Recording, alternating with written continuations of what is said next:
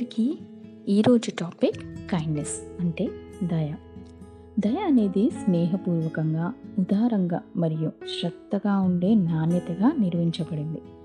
దయ ప్రేమ ప్రేమ దయగలది ప్రేమ అనేది తోటివారితో దయతో ముడిపడి ఉండే ఒక ఇన్విజిబుల్ థ్రెట్ మనం రెండు ప్రపంచ యుద్ధాలు విషపూరితమైన జబ్బులు అనుకోని వాతావరణపు అడ్డంకులను ఎదుర్కొని ఒకరికొకరు సహాయం చేసుకుంటూ మనలోని దయాగుణాలని తెలుపుతుంది.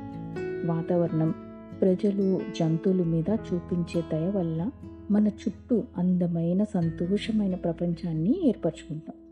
అలాగే మన మీద మనమే దయ చూపించడం వల్ల మన ఎదుగుదలకు కారణం అవుతుంది. మనకి దయ అనేది న్యాచురల్ ఇన్స్టింక్ట్ అందుకే మనకి జంతువులకి తేడా అని అంటారు. కానీ ఇప్పుడు విషయం వేరనుకోండి. ఇప్పుడు అందరూ వాళ్ళ వాళ్ళ లోకంలో మునిగిపోయారు. మనం అనే వర్డ్ కన్నా నేను అనే వర్డ్ ఎక్కువగా వినిపిస్తుంది. అందరూ ఏంటో బిజీ వాళ్ళ వాళ్ళ లైఫ్స్లో మనం అందరికంట గొప్పగా ఉండాలి.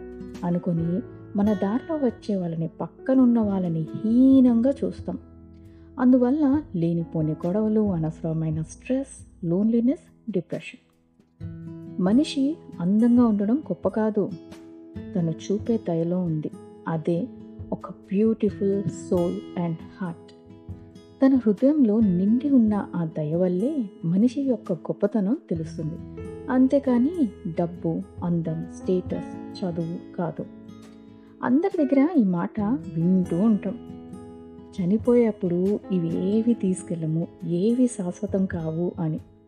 అయినా సెల్ఫిష్ క్రుయాలిటీ శాడిజం రూడ్ బిహేవియర్తో ఉంటారు ఈ మనుషులు.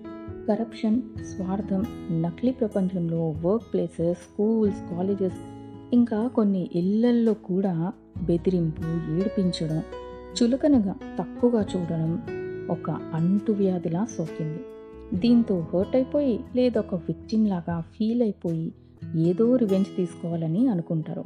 కోపాలు ఈకో ప్రాబ్లమ్స్ అదే కైండ్నెస్ని ప్రాక్టీస్ చేసుకుంటే ఒకరిని జడ్జ్ చేయడం తక్కువ అవుతుంది కైండ్నెస్ అనేది ఒక మ్యాజికల్ ఫీలింగ్ ఒక చిన్న హెల్ప్ వల్ల ఆనందం నిజాయితీ ప్రశాంతత స్నేహం లాంటివి ఏర్పడుతుంది. మన ఆలోచనలు బిహేవియర్ వల్ల ఎవరిని ఇబ్బంది కానీ చెడు చేయాలని కానీ ఆలోచన కూడా రాదు. అంతేకాదు ఎన్నో బెనిఫిట్స్ కూడా. హెల్తీ హార్ట్ ఏజింగ్ ప్రాసెస్ తక్కువ అవడం రిలేషన్షిప్పే కాకుండా మన హెల్త్ కూడా బాగుంటుంది. ఇంట్లో పేరెంట్స్తో దయగా ఉంటే ఒక ఫ్యామిలీ స్టెబిలిటీ ఉంటుంది. అదే మన నేబర్స్ అండ్ ఫ్రెండ్స్తో ఉంటే ఒక హెల్దీ సొసైటీ ఏర్పడుతుంది. ఒక చిన్న హెల్ప్ ఏదో ఒకటి మనకి తోచింది చేస్తే వాళ్ళ ముఖంలో ఆనందాన్ని తెస్తుంది. అది మనకి సాటిస్ఫాక్షన్ సైకాలజీ ప్రకారంగా దయ అంటే మరొకరికి సహాయం చేయాలనే కోరిక అనేది ఆలోచించేలా చేస్తుంది. కొంతమందికి కైండ్నెస్ ఒక ఎమోషనల్ వీక్నెస్ అని అంటారు. దానివల్ల వాళ్ళ అడ్వాంటేజ్ తీసుకుంటున్నారు అని. మీరు మీ సెల్ఫ్ రెస్పెక్ట్ని కాపాడుకుంటూ కైండ్నెస్ని ప్రాక్టీస్ చేయండి. అంతేకాని వాళ్ళ దగ్గర డోర్ మ్యాట్లో ఉండొద్దు. మనమందరూ మన జీవితాల్లో ఎన్నో చూసాం కదా. చాలా జరుగుతున్నాయి. దాంట్లో పడే స్ట్రెస్ వల్ల ఎక్కువగా ఆన్లైన్లో ఏవో ఫాలో అవ్వడం ఏవో పోస్ట్ చేయడం.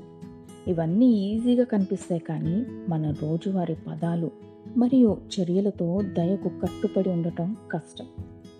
దయ అనేది చెవిటివారు వినగలరు మరియు అందులో చూడగలిగే భాష. ఉదాహరణకు రోడ్ మీద ఒక కుక్కకి బిస్కెట్ వేసినప్పుడు మన పని వల్ల బాగా పని చేసావు అని కాంప్లిమెంట్ ఇవ్వడం బాధలో ఉన్న మనిషిని పలకరించడం. అందరిలోనూ మంచిని చూడటం. ఇవి దయనే. ఇప్పుడు ఎన్నో ఎన్జిఓస్ ఉన్నాయి. వాళ్ళ మిషన్ ఈ కైండ్నెస్ని స్ప్రెడ్ చేయడం. చారిటీస్కి డొనేట్ చేయడం కూడా దయనే. మనకి ఎక్కువైపోయి ఒకరికి డొనేట్ చేస్తున్నాము అని కాదు. వాళ్ళకి ఆ లేని లోటుని తీరుస్తున్నాం. ఆ లేని లోటు వల్ల వాళ్ళు పడే బాధని దూరం చేస్తున్నాం.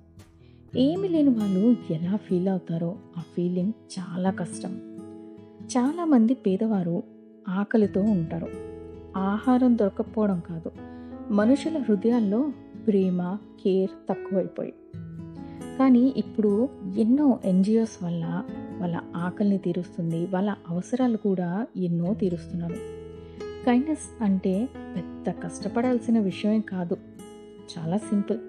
మనం ఏది ఆశించకుండా ఒకరికి హెల్ప్ చేస్తే వాళ్ళు మనకు అవసరం అప్పుడు తప్పకుండా హెల్ప్ చేస్తారు.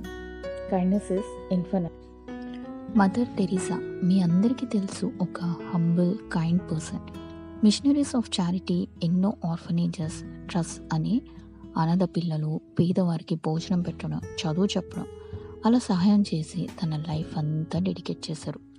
అలా అందరినీ ఇన్స్పైర్ చేసి ఒక రోల్ మోడల్గా నిలిచారు. దయగా బ్రతకడం నేర్చుకుందాం. ప్రపంచాన్ని దయతో మార్చే ప్రయత్నం చేద్దాం.